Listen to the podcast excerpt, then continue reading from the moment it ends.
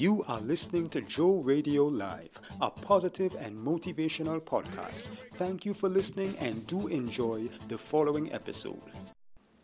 It's time to enter into the presence of God with wonderful worship right here on Joe Radio Live. Hallelujah, Jesus. We worship you tonight, Lord.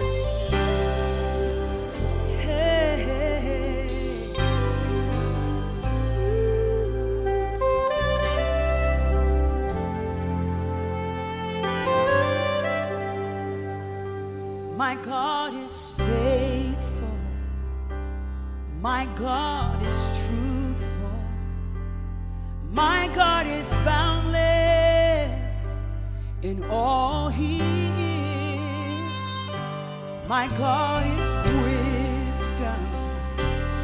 My God is righteous.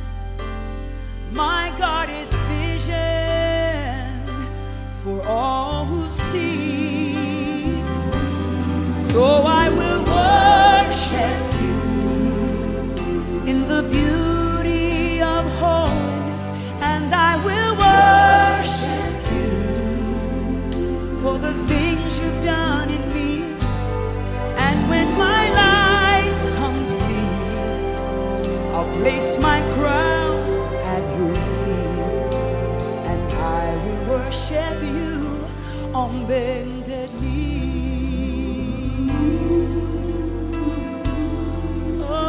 So will Jesus.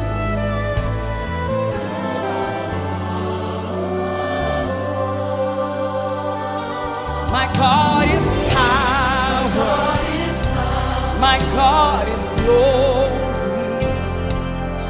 Lord, you're the ruler over all that is. My God is timeless. My God is justice. My God is mercy, mercy, mercy to thee, O praise. So I will worship you in the beauty of holiness, and I will worship you for the things you've done in me. And when my life's complete, I'll place my crown at your feet, and I will worship you on bended knee. His name is love, His voice is thunder, His heart is tender, and His hand is strong. So I will worship you, oh God, in the beauty.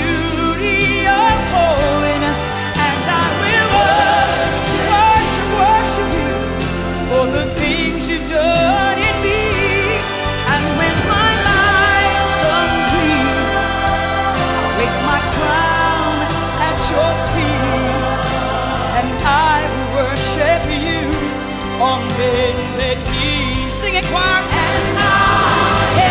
exalt thee. Come on, sing it. I exalt thee. Come on, lift it, church. I exalt thee. I exalt thee. Oh Lord, I exalt thee, Jesus. I exalt thee. You are worthy. I exalt thee. Tonight, I exalt thee. I exalt thee. Oh, love.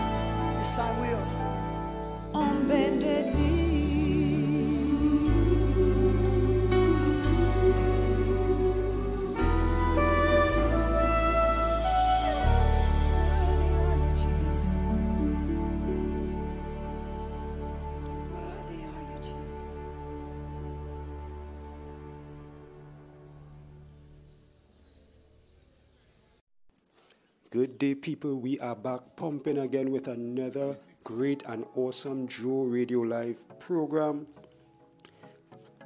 New listeners, special welcome to you. I'm your boy JC Vibes. In case you're wondering what Joe Radio Live is all about, first time you're tuning in, we are a positive and motivational podcast, just giving it that extra pep, Positive and motivational content coming to you to just impact your life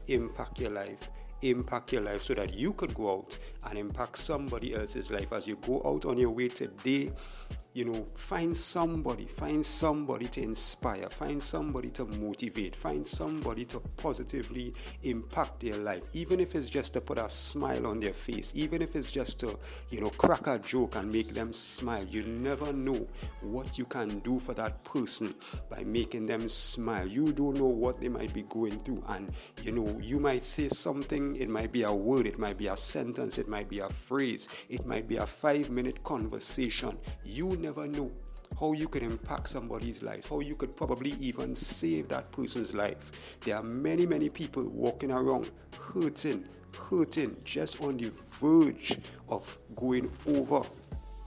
Just on the verge of going over that emotional cliff. And you could be the person to say something, to just, just watch them and smile, and it will tell them that, somebody cares. This person cares enough to just give me a passing smile, a passing nod, a pleasant word. You never know. Do it, people. We are our brother's keeper. Let's help each other, and we don't have to do much. A simple thing like that could do plenty for somebody. All right, so we're getting into today's program. All right, your hit the scripture is coming up in a short. All right, let's see, what is your hit your scripture today? Give me 1 second. All right, so your hit your scripture today is taken from Matthew chapter 13 verse 57, and it says, "A prophet is not without honor, save in his own country and in his own house." I'll say it again. A prophet is not without honor, except in his own country and in his own house. And that was Matthew chapter 13, verse 57. That was your hit your scripture for today. All right, so we're getting ready to get into your feature message for today, and this episode is entitled Living with the Threat of Failure.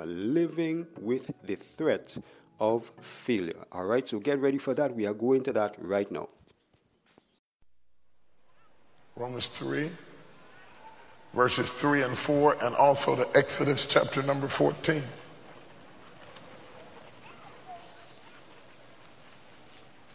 Hope we got some dreamers here today.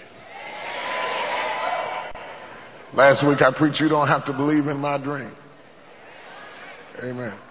It's our custom to stand for the reading of the word. If you're not crippled, incapacitated, or uncomfortable, stand. You might see people standing after this, but if they do that, that's just them. This one's on me, the next one's on you. All right? Exodus chapter 14, we're going to read Exodus 14. Verses 10 through 16, and we're going to read Romans 3 and verse 3, chapter 3, and also the fourth verse. I want to do Romans first, if you don't mind. Romans chapter 3, verse 3 and 4.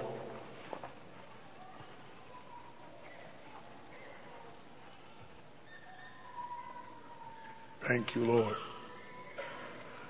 We learned last week that you don't have to believe in our dream. We learned the responsibility that we have to believe in the dreams that God gave us. I think that's an important thing for you to understand. This week we're going to talk a little bit about the atmosphere around a dreamer, what it costs you to be who you are. And I'm going to give you my subject in just a moment. But I believe that there are many of you that have dreams on the inside, and you're going through adversity and you think something's wrong. Hopefully when this message is over today, you will know that you're on track and that there is in fact nothing at all wrong, but that's a part of the process to unlock what God has down inside of you. I'm not preaching to make you shout, and I'm not preaching to make a name for myself. I'm preaching. In fact, I'm going to be teaching more, that you begin to understand where you are in God's plan and God's calendar and where you need to be to get what God has for you. Amen. Amen. Romans 3, verse 3 and 4. When you have it, say amen. Amen. Let's read those two verses together. For what if some did not believe?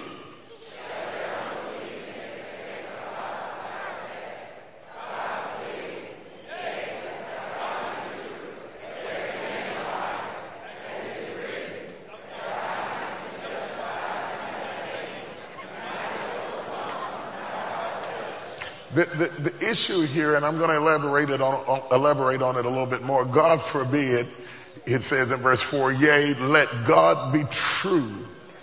Let God be true, but every man a liar. I want you to think along the lines of, how can we let God be true? Okay? When God is just true. How do we... Either he's just saying something to be saying it, or there's a revelation in what he's saying, or he means literally that we have the power to make God be true, and we know that we can't make God be true because we can't make God to be a lie. We can't make God to be true. He either is or he isn't. But he doesn't say that we make him. He said, let God be true. How can we let God be true in our lives? What if it's just a saying? Is it a slogan, or does it have meaning? And we're going to talk about that today. But before we do, let's go to Exodus. Exodus.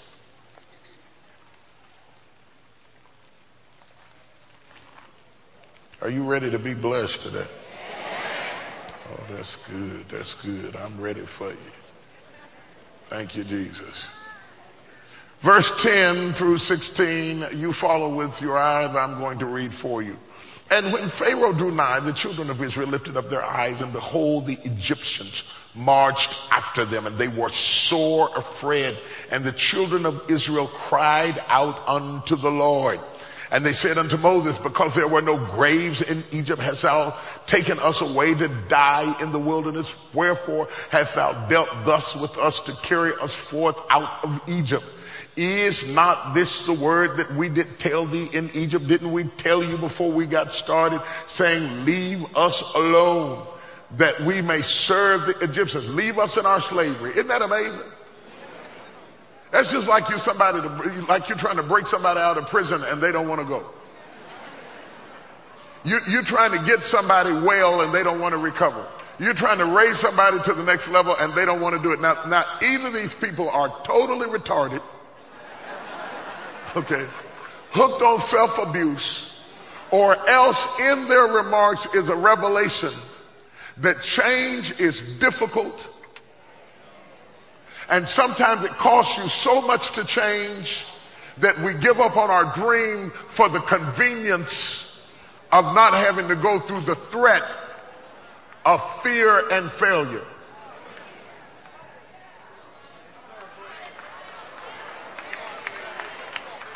It is not easy to get where you're trying to go in the kingdom. And sometimes people fight you when you're trying to push them forward because they're intimidated by their dream and the environment that it puts them in to get. Everybody wants to go through the promised land, but nobody wants to go through the wilderness. When in fact, the only way to get to the promised land is to go through the wilderness. And yet the fear of what might happen between where you are and where you're going causes many people to regret ever getting started and to long for the normalcy of slavery. What makes a battered wife stay with an abusive husband? What makes a person afraid to go back to school, though they need to go back to school to get to the level of jobs or income that they need? What makes people become satisfied to be in a hellish situation? It is the fear of failure. They said, you should have left us in Egypt because at least we were safe. You may have to give up your safety to get to your solution. I'm on to something. Leave us alone that we may serve the Egyptians, for it had been better for us to serve the Egyptians than that we should die in the wilderness. Moses, why'd you bring us out here? We might fail. And Moses said unto the people, fear ye not. Stand still and see the salvation of the Lord, which he shall show you someday. Oh, excuse me. Let me see. Let me get my glasses. The salvation of the Lord. Oh, y'all are watching. Which he shall show you today. For the Egyptians whom ye have seen today, ye shall see them again.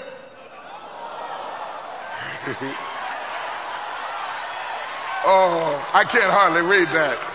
That makes goose pimples run down my backbone. The Egyptians that you shall see today, you shall see them again no more forever. It's almost like it wasn't enough to say no more. He had to come back and say forever. Now, no more meant forever, but he just wants you to get the full impact that what you're going through right now, you will never, ever have to go through that. Oh, that's good. That's good. That's good. And then he gets happy and starts testifying and says, the Lord shall fight for you, and ye shall shut your mouth. That's the T.D. Jakes translation.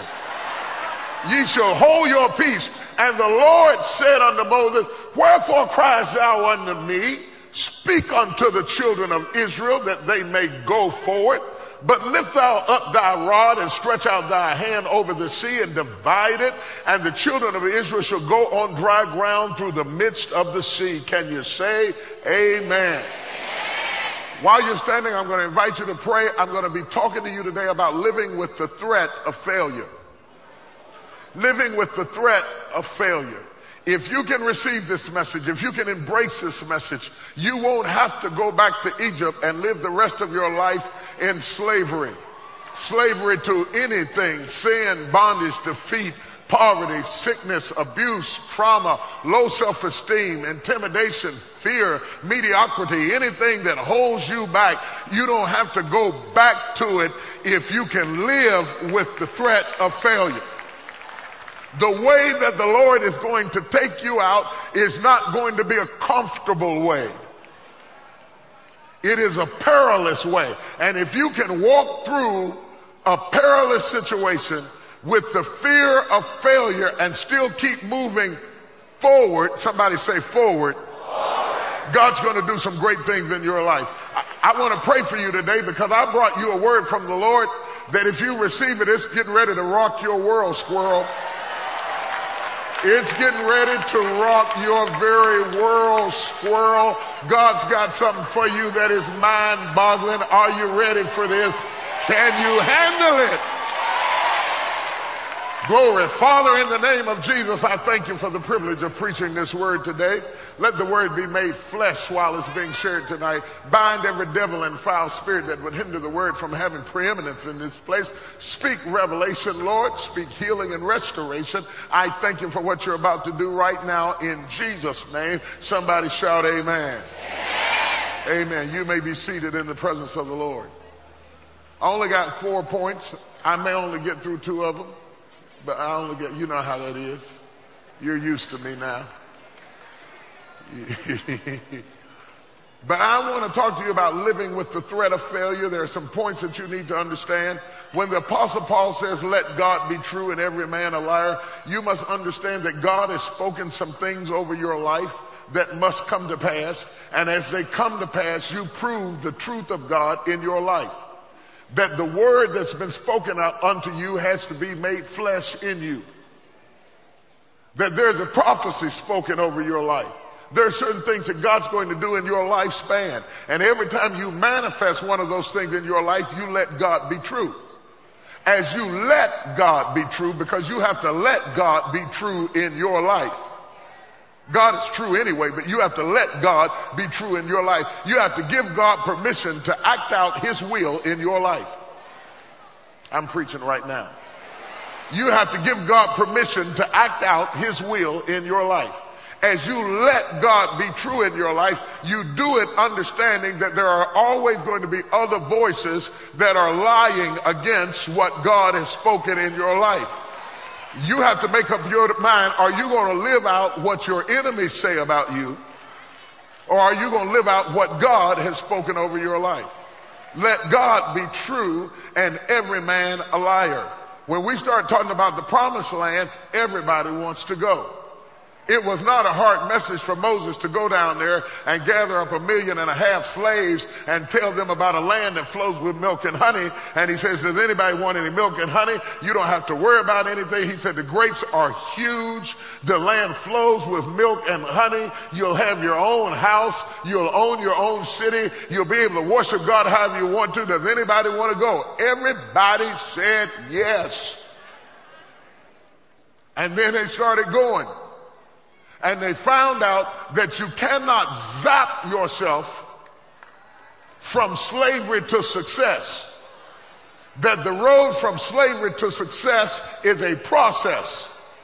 Here lies the problem. The process is uncomfortable. And all along the way to attaining your dream will always be the fear of failure. And if you don't learn how to live with it, you will go back to slavery because it's safe.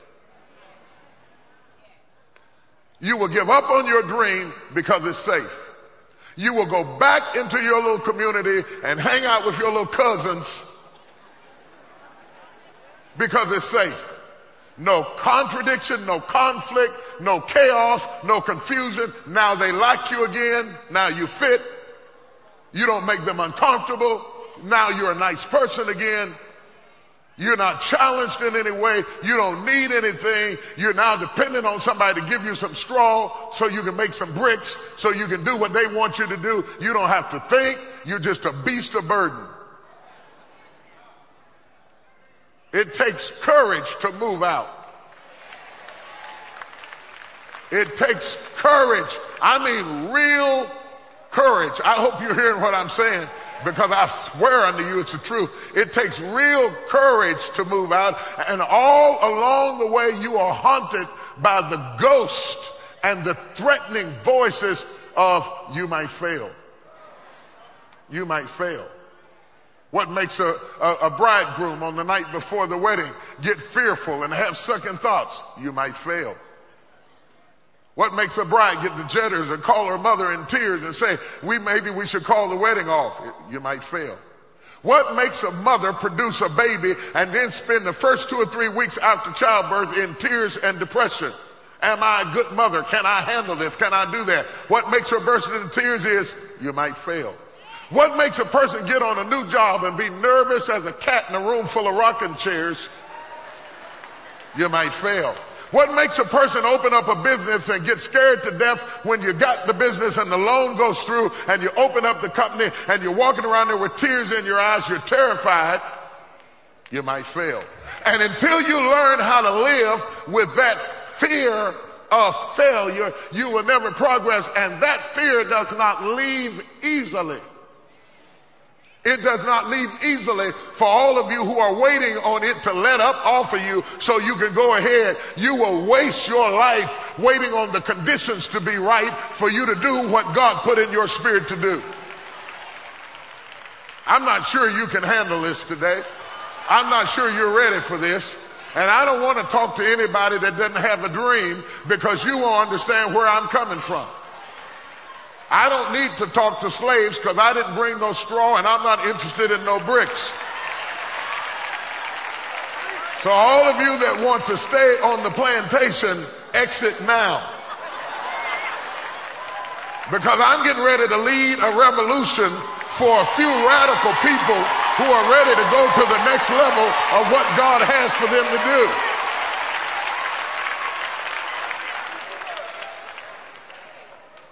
Are you hearing what I'm saying to you? The first thing I want to tell you is 4 points. Point number one is you're going to need some real communication. Real communication. I mean definite communication. This is very, very important. And when I start talking about communication, I'm not talking about communicating to your husband. I'm not talking about communicating with your wife. I'm not talking about communicating with your kids. I'm not talking about hobnobbing with the rich and famous. That's not the communication that I'm really talking about. All of that may or may not be something you want to do. But I'm talking about communication with God. You're going to need some real communication with God, and it takes a while of listening at God talk to purge out the stinking thinking that you have collected in your life that would subvert the plan of God in your life. You have to hear what God thinks about you more than once for you to really embrace what he said. I mean, you can say amen and you can shout about it, but for it to work through your system to the point that God's word about you becomes your word about you, it takes a little while for you to get there. Because what God says about you is so shocking that you think, you must not know me. And you don't want to say that to God because God knows everything, but God talks like he doesn't know what you know to be a fact about you. God disregards it. The woman's caught in the act of adultery. And he says, woman, where are your accusers? She said, I have none, Lord. He says, neither do I condemn thee. The first impulse says, you don't condemn me. Do you know? Do you know what I did? He said, I don't condemn you. Doesn't mean he condoned it either. But he didn't condemn you. He didn't say he didn't condemn it.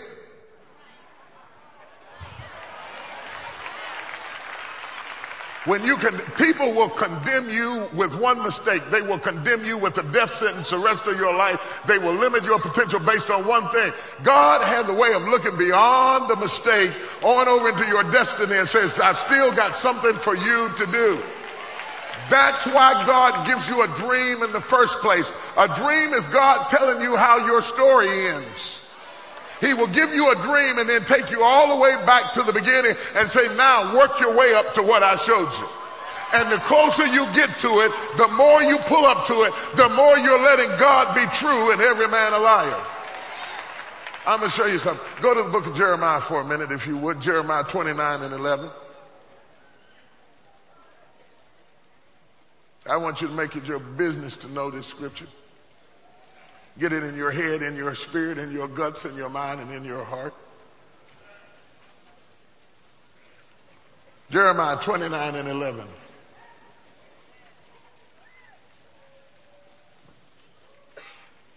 This is all about communication. This is mind-blowing. This is getting ready to rock your world, squirrel. Are you ready?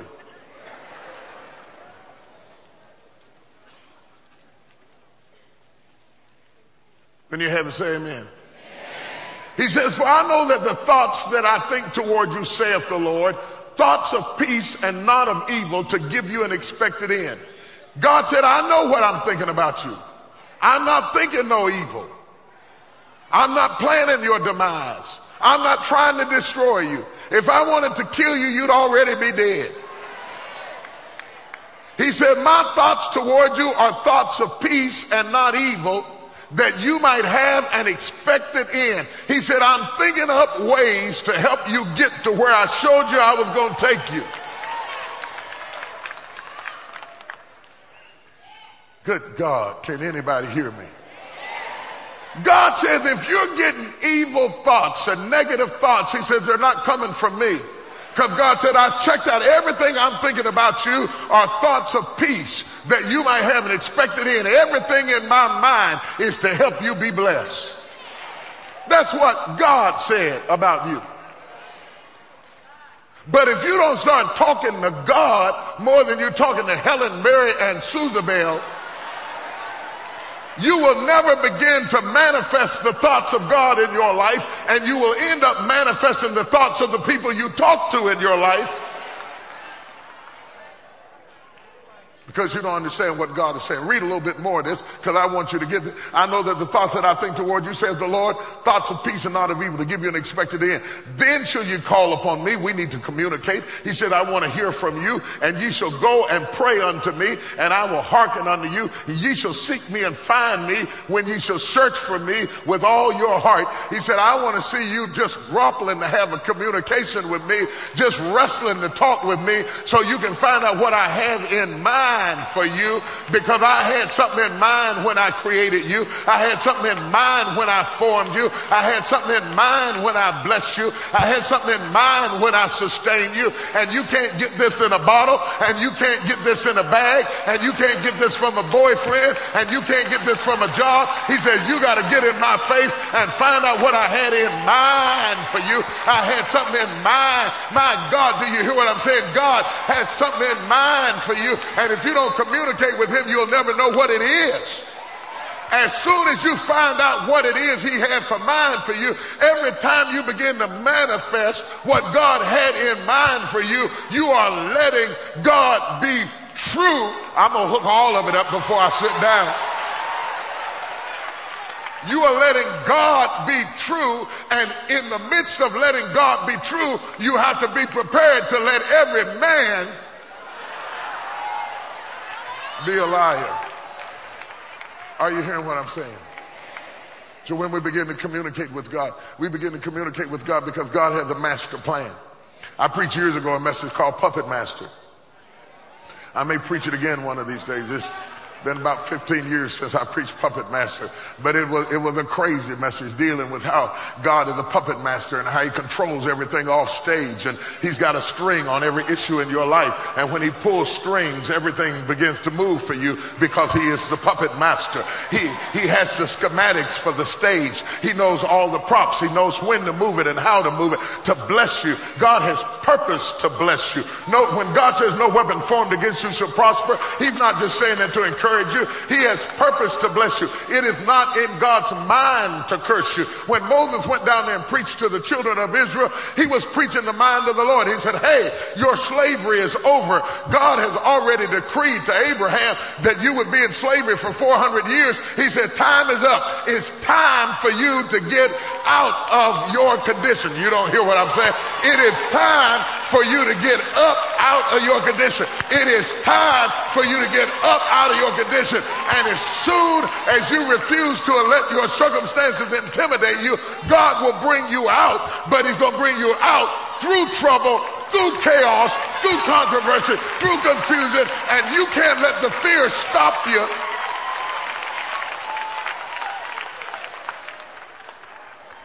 Somebody holler, talk to me, Jesus. That's why coming to church is not an option for me. I don't come to church because it's Sunday. I don't come to church because I feel like coming to church. I don't come to church because my neighbors are coming to church. I don't come to church because there's pretty women in the church. I come to church so I can get the word of God. Tell me who I am. Tell me what I can do. Tell me what I can be. Tell me what I can have. My soul needs food. My soul needs to be fed. My spirit needs to be increased. When I hear God talking to me, it changes my way of thinking. It redirects my attitude. It focuses my mind. It gives me power in my spirit.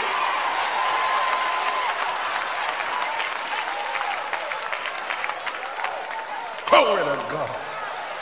Hallelujah. Hallelujah. Hallelujah. Hallelujah. Where are my dreamers at? Dreamers, touch somebody and tell them, I need to be here. My dream needs to be fed. My dream needs to be fed. My dream needs to be fed. My hope needs to be fed. My purpose needs to be fed. I need to be here. I'll come through traffic. I'll come tired. I'll come sleepy. I'll come weak. I'll come evil. I'll come frustrated. I still gotta be here. I need this word. It helps me think right. It helps me feel right. It helps me move right. It gets me together. It counsels me. It challenges me. It empowers me. I got to have the word. I ain't got to have a great choir. I don't have to have great ushers, but I got to have great word. You got to get me some word up in here.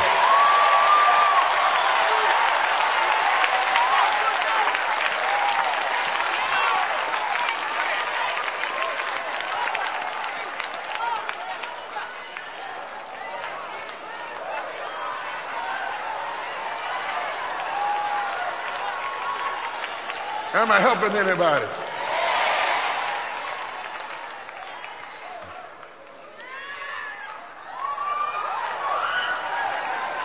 I feel you, I feel you, I feel you, I feel you, I feel you, I feel you, I feel you, I feel you.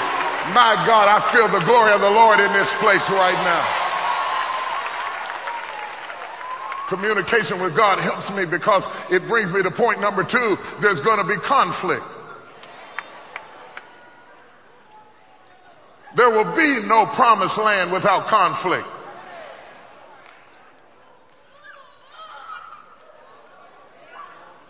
Stop thinking something is wrong because there's conflict.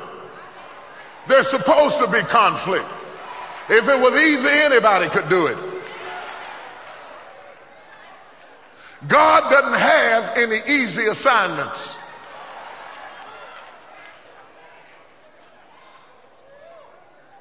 Every assignment God will give you will always be something that you can't do without Him.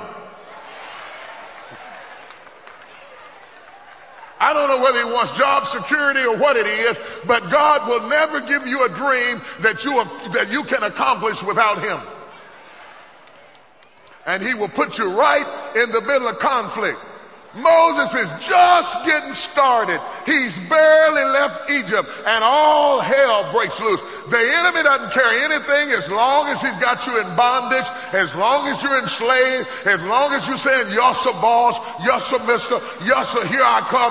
No, I'm not going to try too much. No, I'm not going to get up on my feet. No, I'm not going to obey the Lord. No, I'm not going to do anything that might rock the boat." The devil doesn't bother you. But the moment you get 10 yards outside of where he said you can go,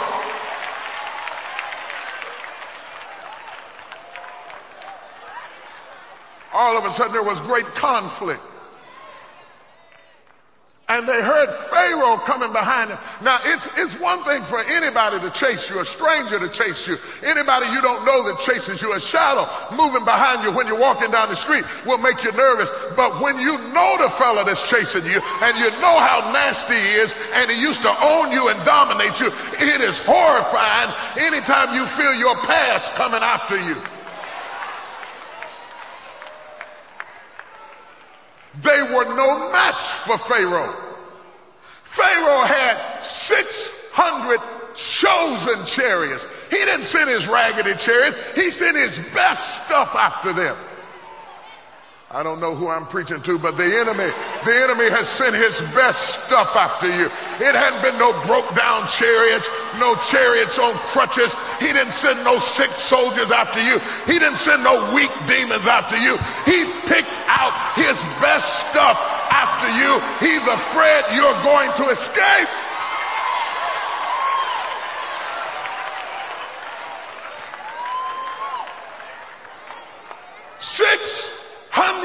Chosen chariots with strong horses, great equipment, strong swords, bows and arrows, cannons, flaming arrows, everything ready to attack. And here they are, 1.5 million women and children, old men and babies walking out in the field, a bunch of tired, broke down farmers who hadn't been fed right in 400 years. No match.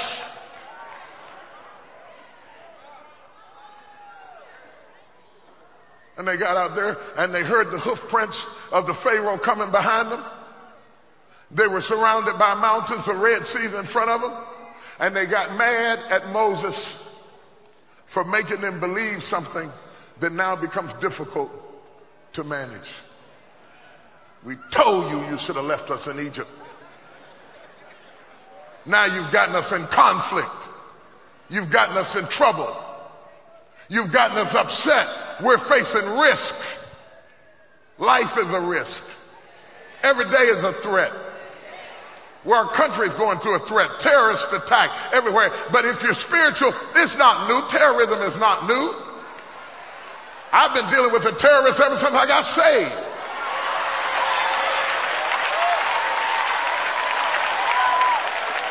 All of my saved life has been a devil terrorizing me, talking about, "I'll never let you have any peace. I'll never let you go. I'll always come after you. I'll get you back." I've lived with terrorists all my life.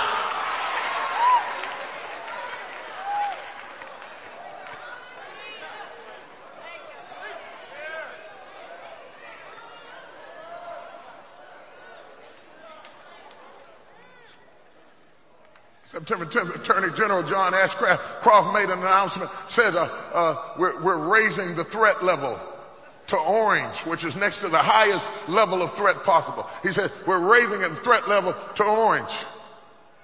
Now, seeing the time that the whole nation would have shut down, would have shut completely down. Nobody going anywhere. But you know what? Everybody said, well, you know what?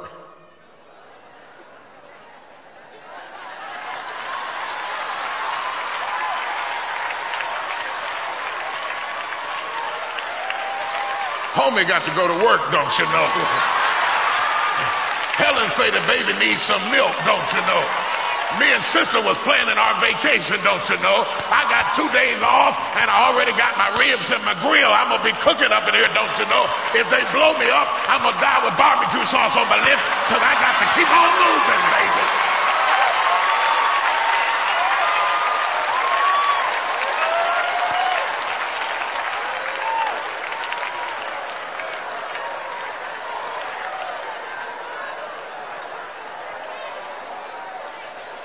So you know what we're learning? We're learning how to live with the threat of failure. I didn't ask you to live with failure. You don't have to live with failure. You don't have to live with mediocrity. You don't have to live with poverty, but you do have to live with the threat of it.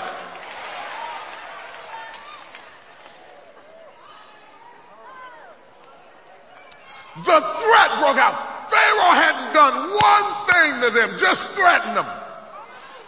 And all of a sudden they said, take me back to Egypt. That's it. That's it. Take me back to Egypt. That's it. Do you know we could get killed? Do you know we could lose everything? Do you know you could have a divorce? Do you know you could have cancer? Do you know you could lose your mind? Do you know? Maybe he doesn't talk to y'all like that. Let me talk to y'all. Does he ever threaten you? Does he threaten you? Does he always show you what could happen next? One thing lead to another, child. You keep on going, you're going to be out there with absolutely nothing.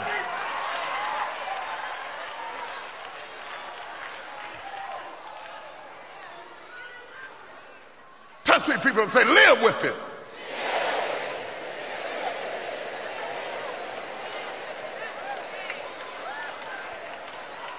If they shoot an anthrax, get some antibiotics. If they shoot gas, get you a mask. You got to do what you got to do, but you got to keep on getting up. You got to go ahead with your life. You can't stop living over anything.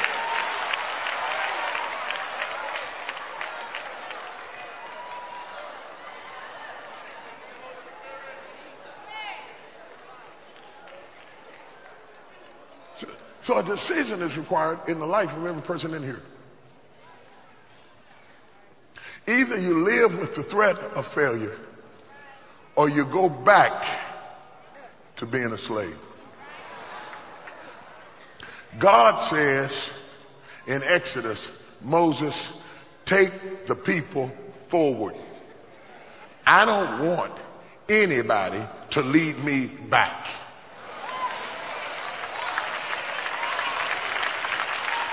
I don't want to be led back.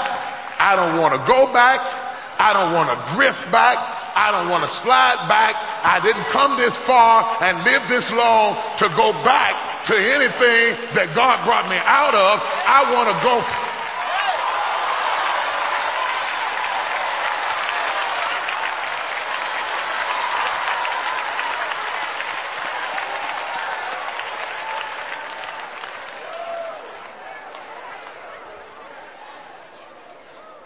One of the things that I'm trying to get you to understand, and this is something I wish somebody would help me to understand, it would have made things a lot easier.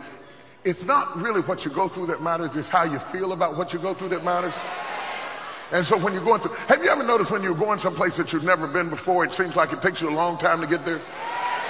And it's because you're threatened with the fear of getting lost, and you're driving uncertain, and it seems like it takes you a long time.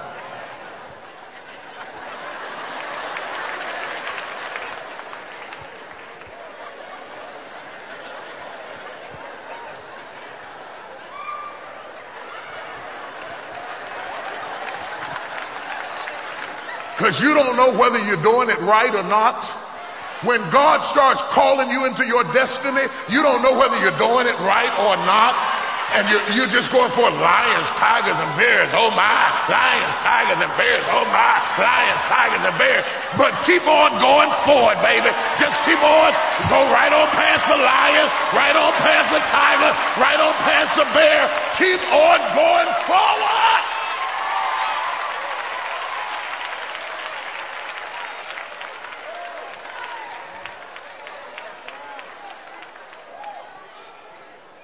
And if somebody doesn't tell you this, when you run into conflict, you'll think you're on the wrong road. My perfect illustration is you take a pregnant woman who calls the doctor and says, "Doctor, there's something wrong with me." He says, "Well, what's wrong?" She says, well, I'm pregnant and I'm experiencing some problems." He says, "What's the problem?" She said, "Well, I'm busting out all my clothes. I can't wear none of my stuff. Nothing's fitting. I just keep getting bigger and bigger and bigger, and I've been getting sick every morning, just throwing up, just everything. Nothing stays on my stomach. The smell of food just makes me throw up. Doctor, my ankles are swelling, and I got a mask on my face, and can you give me anything?" He said, "Not a thing." All of that goes along with being pregnant. Well, baby, when you're pregnant with a dream, there are certain... I'm telling you what I know. There are certain elements that go along with being a dreamer. People are supposed to talk about you. They're supposed to hate you. You're supposed to get in tight places. It's supposed to be controversy. You're supposed to have first one thing and then another. All of that is just road maps. Go down to Whitney's and turn left. Go up 5 blocks to Go-Mart and turn right. Whenever you see these things, you know you're on the right road. Whenever you see all the hell breaking loose in your life, it's a sign you're on the right road. Just keep on going.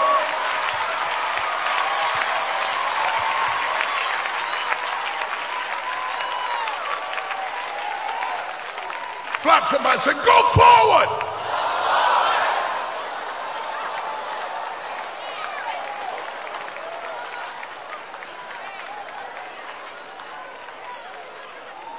I'm trying to get you to the point that you stop allowing the threats of life to drive you backwards. It is a control mechanism to make you stop living. Everybody lives with threats. Everybody has fears and anxieties. Some people are afraid to fly. Some people are afraid to eat certain foods. Some people are afraid to try certain things. Things that other people do normally, some people are afraid of. What do you do when your promise is on the other side of something that you're afraid of? See, I'll tell you right now, I'm scared of heights. I'm scared of heights. And don't misunderstand me. I mean, I fly all the time. I go up in the air all the time. That doesn't bother me. But to go up on something that's shaking and doesn't have walls around it, it bothers me. And I normally don't do it. I normally don't do it. But I have been on the roof of this building over here. Because when we bought it, I wanted to see what was up there.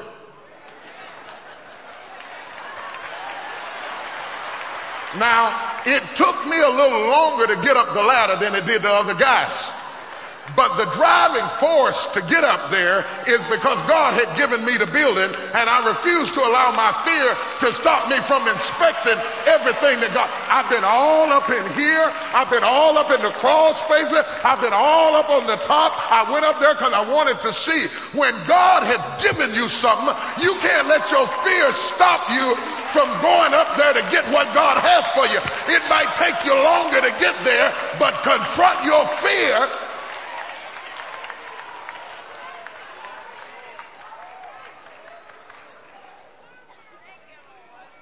You have to learn how to live with the threat of failure. Am I helping anybody today? Tell somebody and say, "The bishop is talking to me this morning."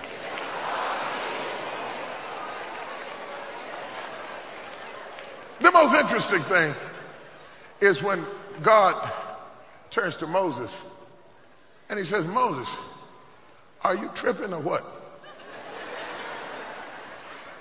Why have you stopped moving forward because of what what he says and she says?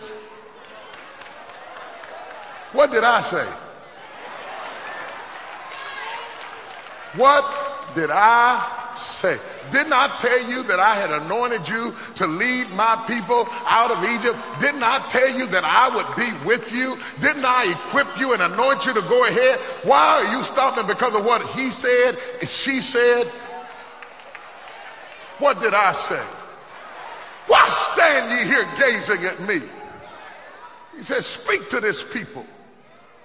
What is that in your hand? Which brings me to point number 3. God says, Moses, it's not Pharaoh that's stopping you. And it's not the unbelief of the people around you that's stopping you.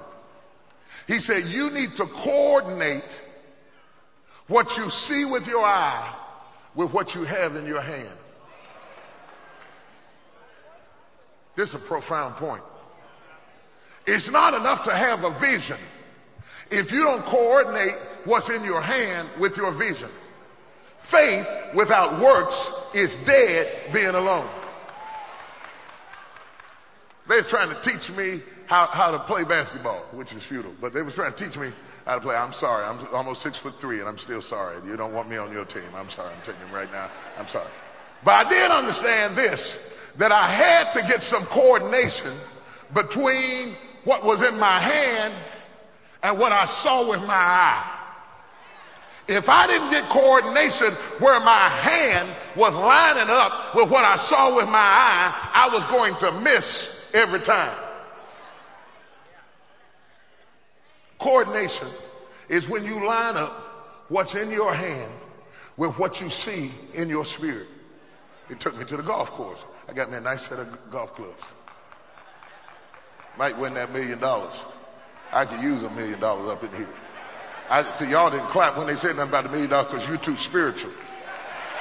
And I understand that. I admire that.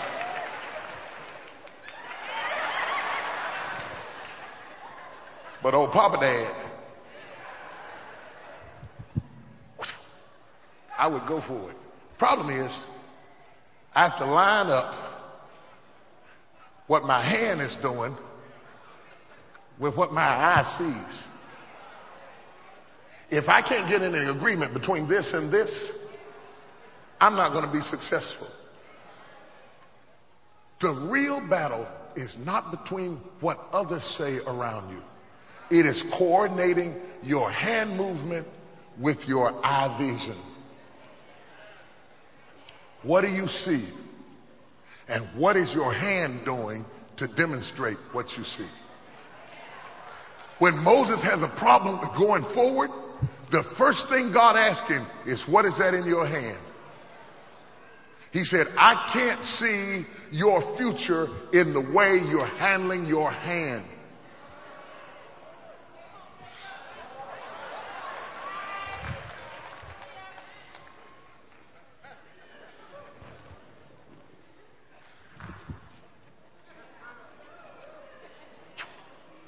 A little to the right. You're not going to get it the first time. Look at somebody and say, do it again. Coordination is something you have to practice. Coordination is something you have to practice. Coordination is something you have to practice. God says, what is that in your hand? Until you get your hand moving in the direction of your vision, you will never go forward. I ought to be able to look at your hand and tell what your eye sees.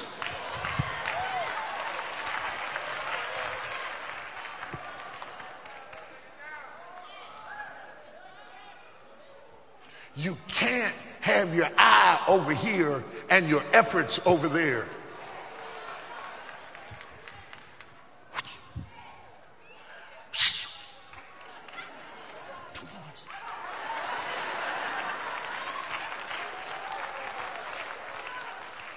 Lining it all up. Write this down. Line it up.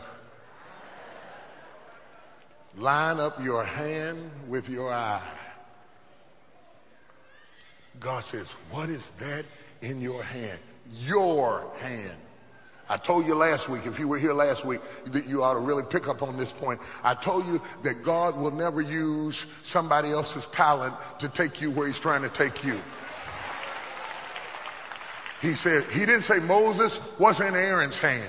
Moses was in Joshua's hand. Moses was in your sister's hand. Moses, what is that in your hand?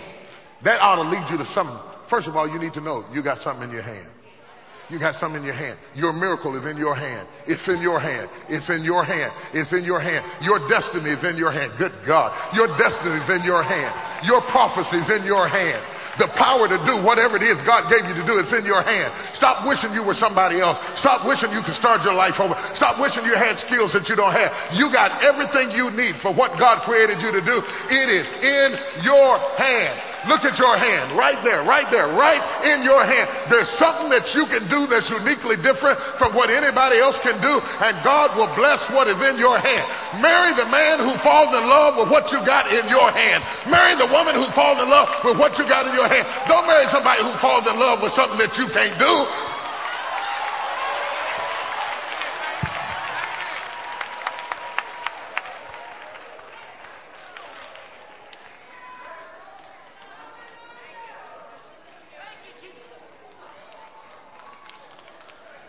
See, one of the great challenges in ministry is what the enemy will try to do through the circumstances of life is to make you lose confidence with what you have in your hand. He tries to beat you down to the point that you feel like what you have in your hand is not effective. And so he lets you have many failed attempts and many challenges until you lose confidence in yourself, because God needs what's in your hand in order to bless you. And after a while, you're standing there and you got something in your hand that God could use, but you don't have the confidence in what's in your hand to use what God gave you. And you're standing up there praying and you're looking at God, and God's saying, why are you looking at me? What is that in your hand? Why are you waiting on me to do something when I've already done something? I've given you everything you need. What is that in your hand? Moses said, it's a rod. He said, uh-huh. He said, stretch it forth. Now the Red Sea's in front of him. The Pharaoh's coming behind him. He's got obstacles all around him. When Moses got ready to stretch forth the rod, do you think he stretched it forth over here and he's trying to go over here? You think he stretched it forth back here? No, he stretched it in the direction he was going. Coordination. Hand and eye in total agreement. Stretch, stretch. I want to tell somebody, for what God wants to do in your life, it's going to be a stretch. Have you ever been working in a warehouse or cleaning out the garage or working in the kitchen or someplace, and you saw something up there and you had to reach to get it, and you almost was there? And have you ever done like this to get something, and you had to get up on your toes and you had to stretch, and you really couldn't reach it, but if you stretched, you could?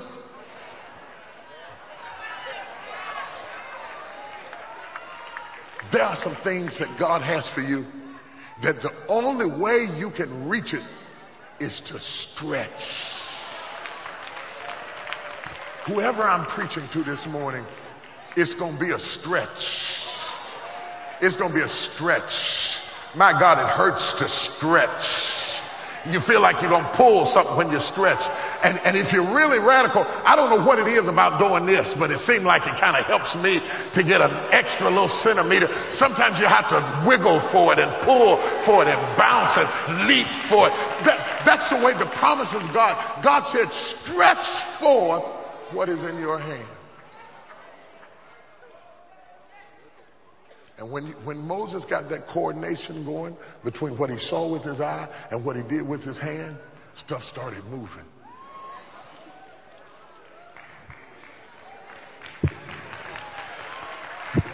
It started moving. It started moving because the man of God had some coordination. Have you got any coordination? Have you got any coordination? I want you to start checking between your hand and your eye. Don't worry about the argument going on around you.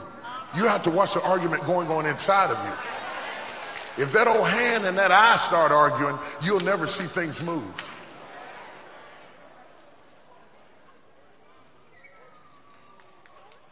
stretch. It's going to be a stretch. But that doesn't mean that God won't do it for you. It's a stretch, but God's going to do it for you. Seems impossible, but God will perform it as you stretch. Don't worry about who doesn't believe it. So what if some don't believe? Does that make the word of God of no effect? But God, I don't have support from the people around me. I understand it. Well, God, I got the enemy coming up behind me. I understand it. God, I got the Red Sea in front of me. He said, I understand all that. Stretch. It was a stretch for Eli Whitney to think that he could build a cotton gin. Nobody had ever done it before. It was a stretch. People thought he was ridiculous. They thought he lost his mind. It was a stretch for Christopher Columbus to believe that he wasn't going to sail off of the earth because everybody said that the earth was flat. He talked like a fool to think that the earth wasn't flat. You got to be willing to dream like a fool. I told you, you got to have a crazy, radical dream. You got to be willing to be controversial and have all the great minds say you've lost your mind. And later on, the history books will define that you've been with God. But you have to go through a period where everybody thinks you have lost your ever-loving mind. Everybody thought Alexander Graham Bell was a fool when he thought that there was another method of communication other than a telegram, that he thought that he could take a can and a wire and another can and put it together and establish communication in people that were two different places. They thought he was a fool. Not now, but he had to stretch in order to be able to do it. People may think you're a fool, but if God gives you a vision, you got to stretch. If you stretch yourself, God will give you something crazy and ridiculous. Mr. Harlan Sanders, everybody thought he was a fool. He'd run out of Social Security. He'd spent all of his money, and he decided at the end of a whim, lost everything, bankrupt, in total disarray, decides he's going to start frying chicken. Sound like a fool, didn't it? Kentucky Fried Chicken. Don't sound like a fool now, does it? Dave Thomas didn't even graduate from high school. Working up under him, just somebody on his staff decides he's going to break off and start a business. No business degree, no SBA loan, no money behind it, never done it before. And all of a sudden, he started building and building and building and named the hamburger after his daughter, Wendy's.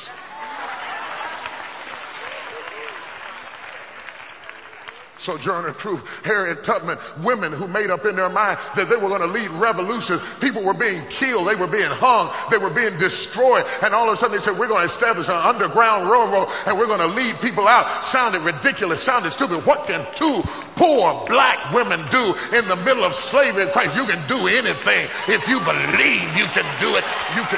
Y'all don't hear. Y'all don't hear. Y'all don't hear. Y'all don't understand what I'm trying to tell. You got to get some coordination going, baby.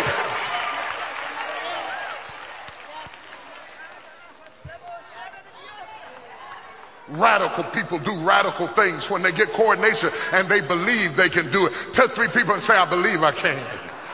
I believe I can. I believe I can. You don't have to believe it. I believe I can. You don't have to understand it. I believe I can. You don't have to help me do it. I believe I can. I don't believe I'll die today. I just don't believe I will. I don't believe I'll die today. I don't believe I'll let this stuff kill me. I hear the hoofprints behind me, but I will not be dying today. It's not on my schedule. It's not on my itinerary. I got places to go and people to see. I got to do some stuff that hadn't been done before. I got to go some places that people haven't gone before. I got to go. I don't know how I'm going to go. I don't know who's going to be with me when I get there, but I know. Oh, you don't hear me. You don't hear me.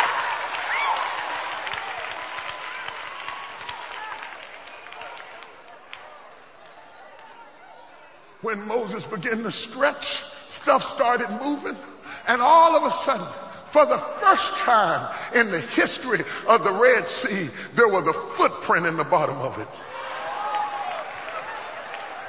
Moses starts stepping down in there, and the whole world starts saying, this has never been done before.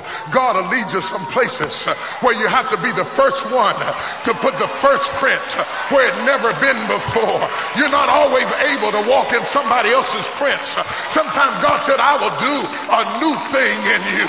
Hallelujah. I'll make you the head and not the tail. Other people will follow behind you, but I call you to go first. You shall be the first. not the last, above and not, oh, excuse me, but I feel like having some church this morning. I'm ready to put my foot down someplace new, do something fresh.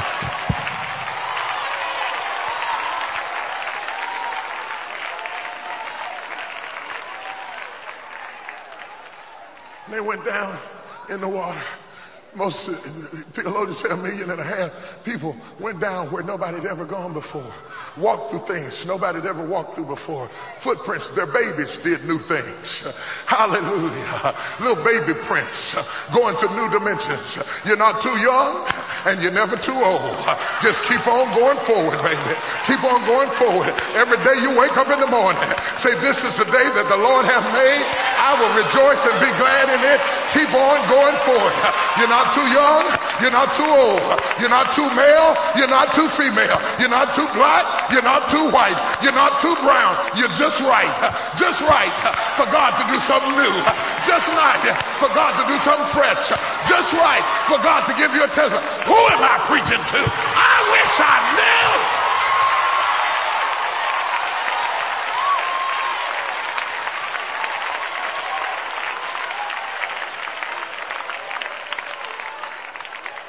All of a sudden, they got down in the Red Sea and they came through it. Good God. Y'all missed that. That was the greatest point in the whole sermon. And they came through it. And they came through it. See, you don't understand why I'm shouting about that if you haven't been through anything. But when I heard that, and they came through it, I had to stop and praise the Lord, because this too shall pass. Whatever you're dealing with now, you just got to come through it. You just got to come through it. I don't know how long, but you got to come through it. I don't know how wide, but you got to come through it. Yeah, yeah, yeah, yeah. Oh! Woo! Y'all better get me out of here, because I'm about to feel like preaching it. If I start feeling like preaching, it's going to be trouble up in here. Slap somebody and say, come through it. Come through it. I don't care if it's hell. I don't care if it's high water. Come through it. Come through it. Oh!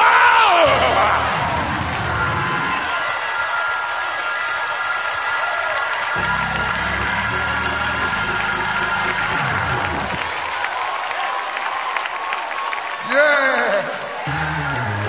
yeah, yeah, yeah. Touch your neighbor and tell him, I'm going to come through it. I'm going to come through it. If I have to come through on boards, if I have to come through on crutches, if I have to come through on a stretcher, if I have to come through in a wheelchair, I'm going to come through it. I will not die here. No, no, not me. I will survive.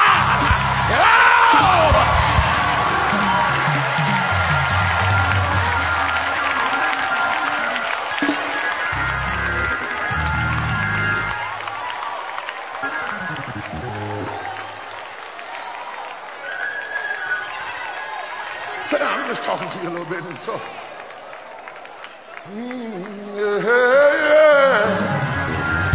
yeah, yeah, yeah, yeah. That's how we used to do it where I came from. Mm-hmm. Yeah. Mm-hmm. Yeah. I don't care how you come through it. You just got to come through it. If you have to encourage yourself, come through it. If you have to lay hands on your own head, come through it. If you have to sing to yourself, come through it. If you got to preach to yourself, whatever it takes, whatever, whatever.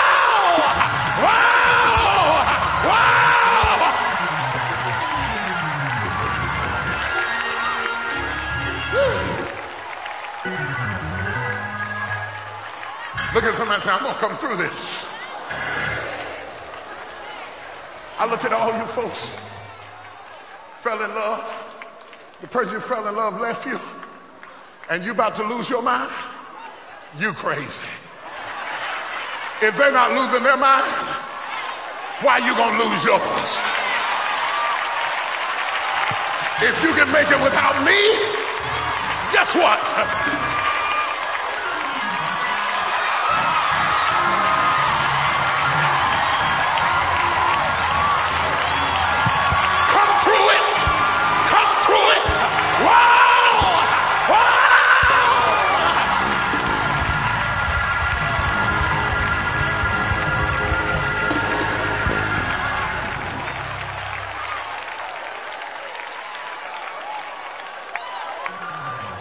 It's different when somebody falls apart and says, oh, I've been thinking, oh, I can't make it without you. Then I might say, oh, yeah, me too. I can't make it without you. I miss you. I say, oh, I miss you. But when they have walked off and they're having a party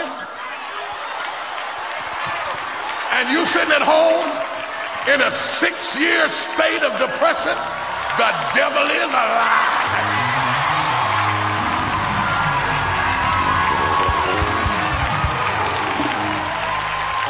Somebody say, yeah!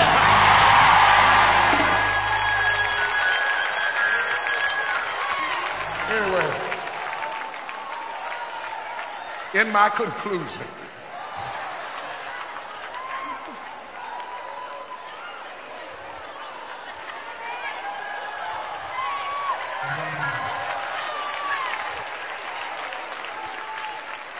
I gotta give you number 4. Because number 4 you gotta have. Number 4 is when God closes the door. It was number 4 that made Miriam grab her tambourine and start beating it to the glory of God. It was number 4 that made God tell Moses, the enemies that you see today, you shall see no more forever. God said, when I shut the door, I shut it so tight that none of your past will make it into your future. Because I'm getting ready to shut the door. And doors God shuts, no man. Somebody ought to shut the door. Wow!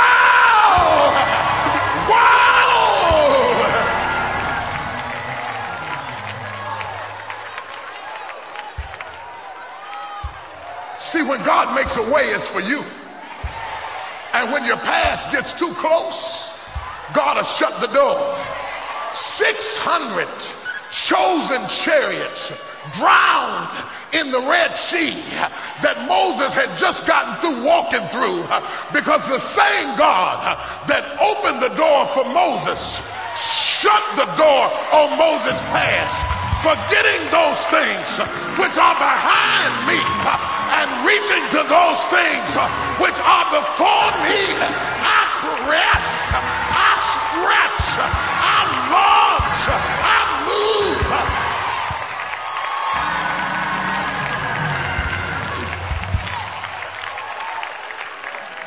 And so the Bible says that when Miriam came through it, and looked back and saw Pharaoh and all of his henchmen drowning in the Red Sea, she got out her tambourine. She called up her girlfriend prayer partners and said, sister, meet me down by the riverbank. This calls for a praise up in here. You gotta have somebody that's glad for you. When you get your breakthrough, find somebody who's ready to rejoice with them that do rejoice. Touch your neighbor and say, help me praise him for a minute. God's getting ready to close some doors. I want to praise him for closing some doors. Closing the door. Close it. Close. Close. Close. Close. Close.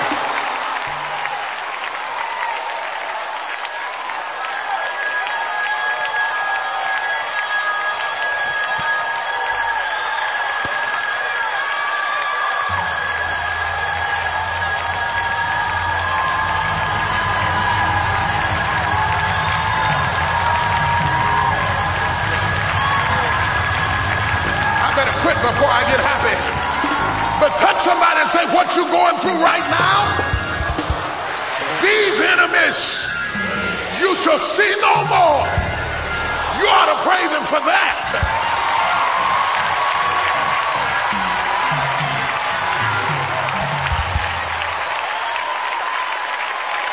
Yeah!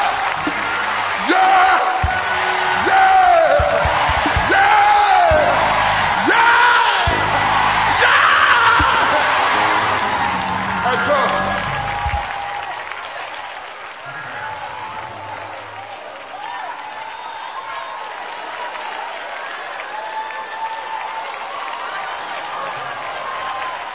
To me, my brothers and sisters, the best part about God closing the door wasn't just that they could go into the promised land without the fear of Pharaoh, but it was also that he closed the door so that the option to go back would cease to be possible.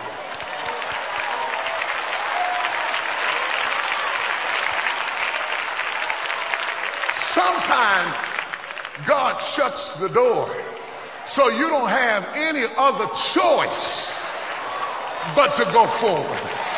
You can't go back to being who you were before. God has closed the door. You've got to go forward, whatever it takes. You got to move forward because God has closed. Good God. I wish you could hear what I hear in my head. I hear doors slamming in my head. I hear doors slamming in my head. In my head, I can hear doors slamming. Like somebody's walking through a house, just slamming doors, slamming doors, just slamming and slamming and slamming and slamming and slamming and slamming.